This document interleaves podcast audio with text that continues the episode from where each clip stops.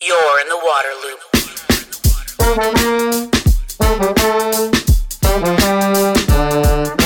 Waterloop, Waterloop, Waterloop. Waterloop is made possible in part by grants from Spring Point Partners and the Walton Family Foundation. Waterloop, Hi, this is Travis with Waterloop. If you've listened to this podcast before, you've heard me talk about High Sierra showerheads. I am such a big fan of them for their water efficiency, for the powerful spray they provide, their solid metal construction, no plastic parts involved, and how they're made in the USA. But there are some other great recommendations on High Sierra showerheads. Let me share these with you. They are named Best Showerhead by Popular Science. They are named Best Showerhead by CNET. High Sierra Showerheads also gets named Best Low Flow Showerhead by Wirecutter, Tree Hugger, and CNN underscored. You can also look on Amazon and see that they get tons of high star reviews from all the satisfied customers. You can get 20% off using promo code LOOP20 at highsierrashowerheads.com. You're in the water loop. Welcome to Waterloop. This is Travis. For this episode, going to be talking with Nicole Lampe. She is managing director of the Water Hub at Climate Nexus. Nicole, thanks for coming on the podcast. Thank you for having me. I'm excited to talk about water. So, we're going to talk all, all about the opportunity of water. We'll get into that and what that means in a, in a minute. But before we launch down that path, um, could you explain to folks uh, what the Water Hub is? I would love to. Um, the Water Hub is a relatively new program that's housed at a nonprofit called Climate Nexus. And we like to say that we're a free communication shop for the water movement. We provide behind the scenes hands on help, um, as well as research and training to water advocates and experts that are working to improve access to water, improve water safety, um, you know, secure the funding that we need to address our water challenges, and, and basically working on the water challenges of our time. There's a there's a lot of challenges and there's a lot of people working on that. So that's awesome that you have basically like these free resources to help people with communications uh, aspects. And so, where can people go to to check that out and connect with you all? They can find us on waterhub.org. Um, we're also on Twitter at water underscore hub. Cool. Twitter. I think that's how I cross paths with you originally. Anyway, it's like it's like the new it's the new social square, right? It is the it is the water cooler of the internet for sure. I like that. Um, all right, so this this report and this work you all have done called the opportunity of water. Um, I'm just going to let you describe it instead of myself trying to do so. What what is this all about? Well, over the past, I would say, 18 months, it, it felt to us like water was getting more attention than ever. Um, we see it, you know, in, in sort of uh, national politics with President Biden focusing on lead pipes in his infrastructure push. We've seen more water news than ever about droughts and flooding across the country. And we've also seen this growing focus on longstanding issues like affordability and shutoffs during the pandemic um, thanks to their increasing urgency, but also thanks to a lot of deep and and you know decades old organizing. Um, but the hard thing is that this moment of awareness has come up at a time when elected officials, advocates, and funders are all in triage mode. Hmm. Water isn't the only thing on our minds, um, but we did see this this thread in which water connects the dots between a lot of timely topics like climate change, COVID prevention, racial justice, and economic recovery, which you'll probably recall were President Biden's four initial priorities. Um, so we had this feeling at the Water Hub that this was like our moment. And we heard similar things from leaders like EPA Water's Radhika Fox, um, Colette Pichon Battle from Gulf Coast Center for Law and Policy, and, and lots of other thought leaders in the field. Um, and so we spent months asking our partners, which range from community based organizations um, to scientists to national nonprofits, what do they need in this moment and how can communications help? Mm. And we heard a few themes um, in those conversations. We heard that the press has a short attention span. And so while you know we get these spikes of, of activity or of awareness when for instance a storm happens or when you know a new report comes out um, things quickly move on and that's particularly true in this moment of overlapping crises um, we heard that it's time to let the front lines lead um, that the groups closest to the ground have historically not had a lot of communications capacity, but they have a lot of, of information and um, and a lot of connections that can actually help us shift the root causes of our current challenges. We also heard this really um, tough challenge in that everyone's straddling these two time horizons, right? There's like the near term needs and opportunities, like things that are moving right now in state legislatures, in you know utilities at, at the federal level. But there's also like the longer term systems and culture change that is needed to actually prevent problems rather than just you know cleaning them up after the fact. Um, and so we developed this um, this report. Um, there are actually two versions: one for funders and and nonprofits, and then one for policymakers. That sort of distilled what we've been hearing and learning. It includes some media analysis, um, some polling synthesis, and then um, a lot of a lot of insights from conversations that we've been having with water leaders about basically how how can we capitalize on this moment of awareness to actually make real progress. Mm. I love how you you mentioned that there's kind of this moment for water right right now. There's this opportunity. Um, I think people that have worked in water or around water um, have been trying to get to this moment for a while, right? With all of their communications activities and their advocacy activities, it's been trying to get uh, to this to this moment of heightened awareness and of opportunity to actually kind of break through. Um, could you talk maybe about some of that work, how like the organizing efforts of the past decade, decades have kind of set the stage for this to finally, uh, finally be happening? Yeah, absolutely. Um, groups on the ground, and I'll, I'll, I'll name a couple specific examples in a moment, have been working for, as you said, years and decades to to bring awareness to water issues, to cultivate community leaders, and to lay the groundwork for policy progress. Um, I'm thinking about organizing, for instance, in the Central Valley of California, where I grew up, um, where groups like Community Water Center, Leadership Council for Justice and Accountability, Clean Water Action, and many others have been working on, you know, contaminated drinking water, on problems like drying wells, on infrastructure gaps, and more for years and and are you know are starting have been actually over the past several years to pass policies and really see them through the implementation process to ensure that that solutions reach the communities that need them most. Um, I'm thinking about groups like the Water Equity and Climate Resilience Caucus, co-chaired by PolicyLink and the Gulf Coast Center for Law and Policy, which connects groups across the country but also across issues, which is really important, right? We don't want to be competing with climate colleagues, for instance, or with health groups. We want to be pushing together for something that serves everyone. Um, and then there are a bunch of regional collaboratives in places like the Colorado River, the Delaware River Basin, the Great Lakes, Chesapeake Bay, the Gulf Coast, um, that recognize that like the, the sort of like natural challenges um, don't like they they don't um, align with political boundaries, and so we have to work together across state lines, um, across utility districts and river basins to actually solve them. Um, and the relationships and infrastructure within those networks are really needed now, um, but they take care and feeding every day. Um, so hmm. while the like the moments of opportunity may happen like in the legislative session or when we have the right people in leadership in Washington D.C., we can't wait until those moments to actually build the connective tissue and that's the that's the thing that we wanted to like lift up in this moment is that we're resting on we're like standing on the shoulders of a lot of these decades old efforts right now and we have to do more of them mm.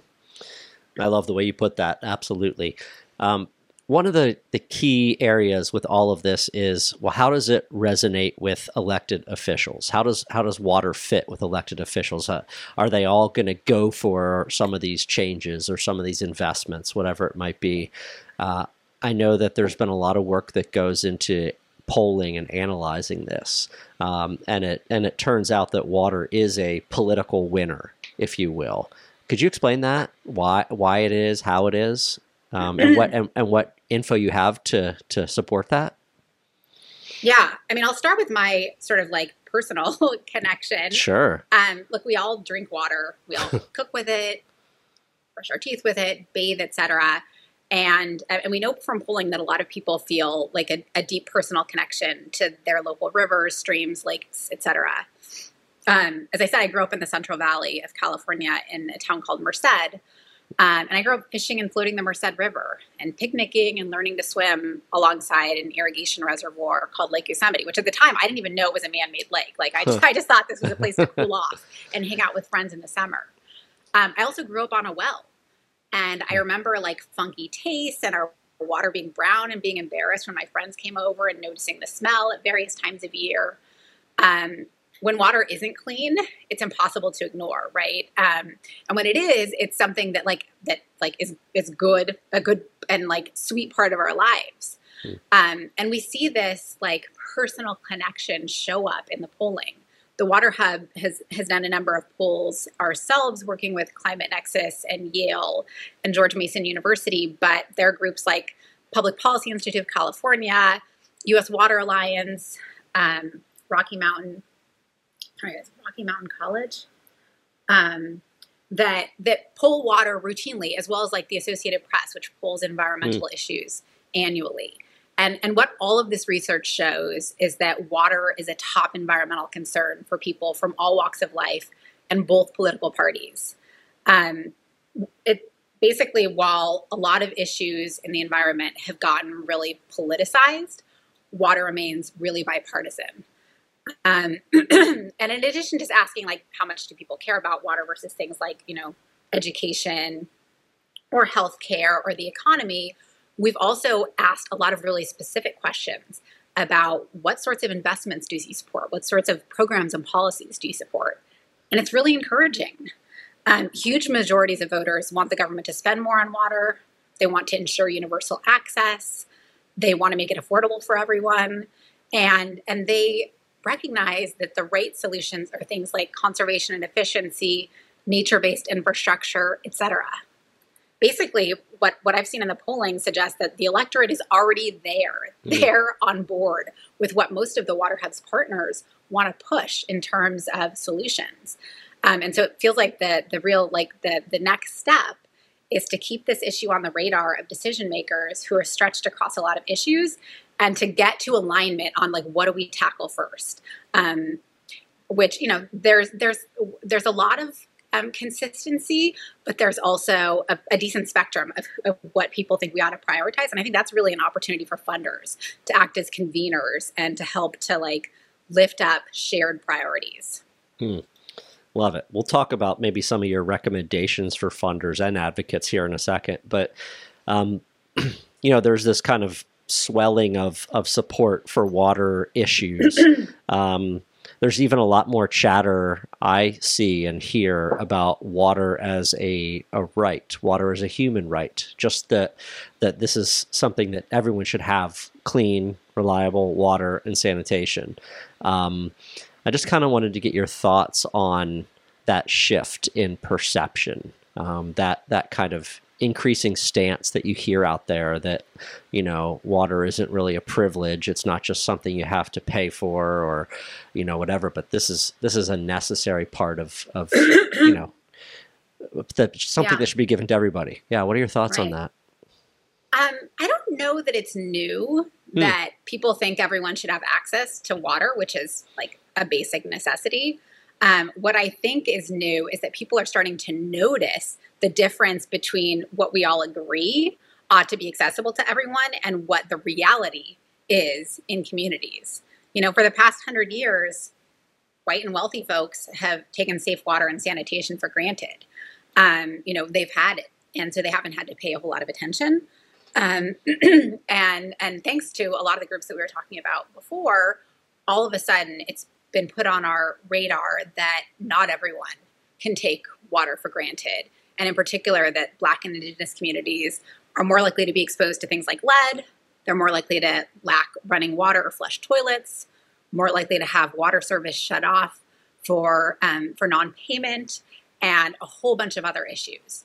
And so, with this understanding that water isn't in fact available to everyone right now, I think there's been this really smart and strategic push from the water justice movement to frame it as a human right, to really lift this up as a failure of government to deliver on you know one of its fundamental responsibilities to the public um, and to ensure that this thing which is actually like a public good isn't just sold for profit but that it's actually delivered to everyone.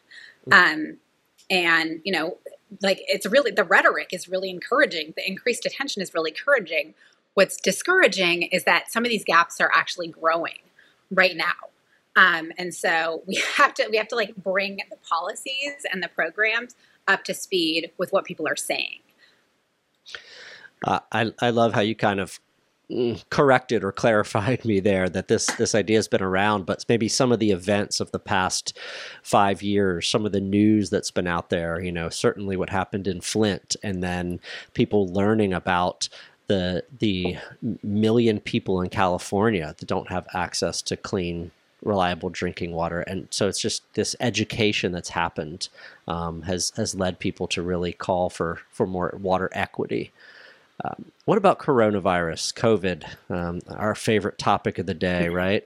Um, what what role has this played in creating a moment of opportunity for water? Yeah, I think it's played a huge role. Um, we've known for a long time that water is essential to public health, right? It's the reason that we treat water. It's the reason that we flush our toilets and, and the um, and the waste is taken away from our homes and streets and rivers. Um, but coronavirus put that on on our minds or in front of us in a new way. Um, you know, with all the emphasis on and hand washing and the fact that like clean water and and cleanliness actually save lives, we suddenly couldn't ignore the fact that not everyone has access. Um, our partners at Community Water Center and, and a whole lot of other folks have used this really powerful language um, around water as basic personal protective equipment, which I love because, you know, it, it really is like, you know, we talk about gloves and masks and vaccines, and those are all really powerful technologies. But water for hand washing and water for staying hydrated and healthy is also life saving. Um, And so groups that have been working on a range of water access issues, everything from, you know, rising rates, which are way outpacing inflation and putting water service out of reach for a lot of families in a lot of places. Um, things like infrastructure gaps, the homelessness crisis, contamination with lead, arsenic, nitrates, a whole range of other contaminants, um, that these actually prevent people from staying safe and healthy. Um, and and so with this awareness, we we saw some short term progress. Right, we saw water shut off stop in a lot of cities, a lot of states, at a lot of utilities across the country. We also saw for the first time the federal government helping people pay their water bills. Mm. Um, that was included in a couple of COVID relief packages, including one that passed under President Trump. Um, these are all good steps forward, but they're also sort of short term. Um, and so the real work continues to ensure that everyone can count on water. Um, one of the big pushes that our partners are working on right now is establishing the nation's first permanent federal program to help people pay their water bills. We do this for other services like energy, but we haven't done it on water for a long time. And I think, again, that's in part because water just flies under the radar for those of us that have it. Hmm. Great, great points one of the things that the opportunity of water talks about that you all talk about is is meeting the moment. And we talked about the moment earlier, um, that we are at this moment. What what does it mean to meet the moment?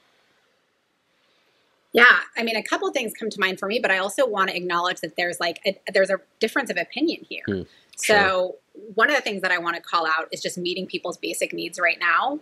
That's everything from you know mutual aid efforts in places like the Navajo Nation and the Warm Springs Reservation here in Oregon, where I live now, um, to like mobile hand washing stations that were put in the streets for people experiencing homelessness in cities across the country. So we've seen this like groundswell of um, of like community driven solutions. Um, but we can't we can't just rely on that. We need to resource that, but we also need to get the government involved, um, and that means pushing through programs and policies that prevent these kinds of problems in the first place, um, and that like that are responsive to needs on the ground. Um, and and here's where the difference of opinion comes up, right? Because there are some groups that are more oriented to like what's achievable now, like let's get the infrastructure bill as strong as possible and make sure that it has enough money for water and that the implementation gets the funds to places that need it most.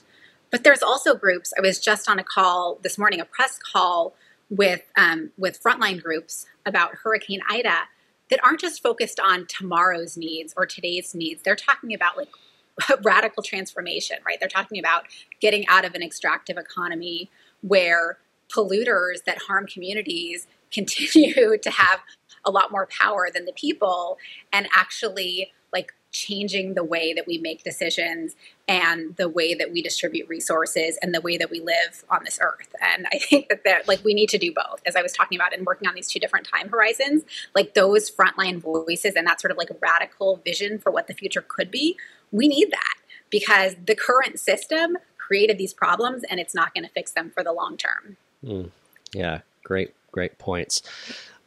One of the things I like about your your work is that you make uh, recommendations for action, things that people can do to to meet this moment, to seize this opportunity. Um, so let's let's kind of look at two buckets there. You make recommendations for funders and for advocates. Um, let's start with the the funders bucket. What do you recommend they they do?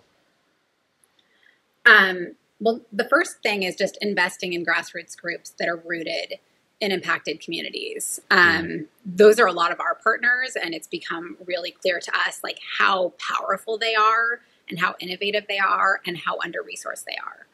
Um, and there seems to be like broad agreement that we need to um, we need to diversify the water movement, the environmental movement, that we need more and different voices. That means that we need to be resourcing the groups that haven't been part of the conversation. Um, I also think that we need long term funding, right?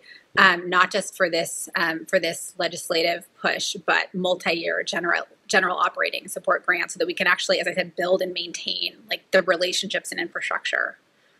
Um, we need to invest in journalism and communications. Um, you know, the the journalism world has been like the the news media has been shrinking for years. And we saw like a huge amount of layoffs and furloughs and consolidations um, in the early days of the pandemic and and with that means that we have less capacity to actually cover what's happening in communities there are a lot of news deserts that are also places where like water problems are most acute um, and so we need to be like keeping eyes on those places so that we can actually facilitate change there mm. um, one other thing that I want to name, I, I, alluded to this earlier, is just like helping to connect the dots between climate and health and water. I think often funders' program areas are siloed, and that ends up being reflected in the nonprofits that they resource, and then it also ends up being reflected in our communications and then in our policy pushes.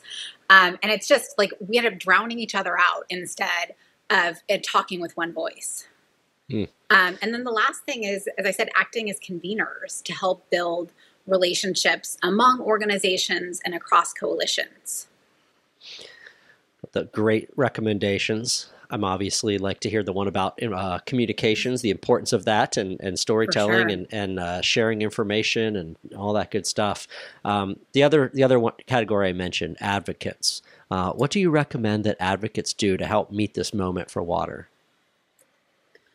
Um, I mean, I like we're so inspired. I should say the same thing about funders. Like, I really see funders stepping up to meet this mm. moment, and I would say the same of nonprofits.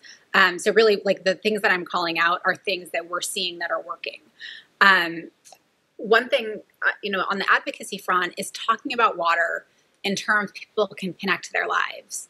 Don't sanitize this stuff with technical and legal language. Um, it's not only like sort of inaccessible to a lot of people, but it doesn't it doesn't locate water in their lives in a way that like water is really present for them. Um, similarly, you know, water touches our homes, it touches our health, it touches our family, it touches our safety, and and we need to be like speaking to those values. Um, and while the water hub and a lot of what I've said so far today is like focused on people, um, which have you know for for many years when I first started working in environment, like maybe weren't as, as centered in the water space as they could be like we shouldn't forget about the environmental stakes here. People absolutely care about healthy waterways, healthy rivers. They care about fish. They care about wildlife. They care about forests. Um, and so we need to talk about both, and we need to acknowledge the interdependence between people and nature. Mm. Um, another thing, like I'm a writer, right? I love words, um, but words sometimes aren't the best way to touch people's hearts. And so I, I, we've been encouraging our partners and challenging ourselves um, to reach beyond tools like fact sheets and op eds and use more video, use more podcasts, um, you know, text, arts, events, um, like ways to help people feel into this issue. Um, another thing that I want to call out is um, is being mindful about messengers um, you know, reporters have their go-to sources that are like the you know the, the sort of high profile institutional um, scientists and um, and you know elected leaders or utility leaders and big green groups. Um, and sometimes when you get a call as um, an expert you ought to refer it to someone else that's closest to the issue. Um, and relatedly because i was just on this hurricane ida um, climate justice call, I want to talk about like the timing of communications after a crisis. Um, you know, we've had so many this year, and and know that more are to come. And it's really tempting, um, you know, when when all eyes are on, for instance, water shutoffs or floods or um, you know drought and drying rivers and wells to um, for the advocates that are like pushing policies to jump in and raise their hands and say, this is the solution, we need to move now. Um, but in the immediate aftermath, um, that's a time to center information, fundraising, and relief needs. And so I think, you know, it, it, used to be that we would like cede space, and now disasters are overlapping and it can feel like open season hmm. on crisis communications. And I just want to encourage advocates to be really mindful about like what's needed now by the people who are most impacted and and how can we be respectful um, of those needs. Um, and, I, I, also want to plug because we've been thinking a lot about this and trying to figure it out for ourselves that we're going to be hosting a roundtable discussion about disaster communications and basically like how can we leverage moments of awareness but also do it in a way that's like constructive and respectful and human and trauma informed. Um, mm. And so happy to share information about that with your listeners um, when we have it. It's likely going to happen in October. Fantastic. Well, Nicole, I am. Uh, this is like a wealth of information. Ter- terrific, terrific in, uh, ideas, advice, perspective. Um, really motivational. Um, really inspiring. Um, where do you where do you stand at the end of the day on the scale of optimism you know for this for meeting this moment for meeting this opportunity for water? Because like i said so many people that have worked in water environment like yourself have been working toward this trying to get the attention for so long um, and we're here.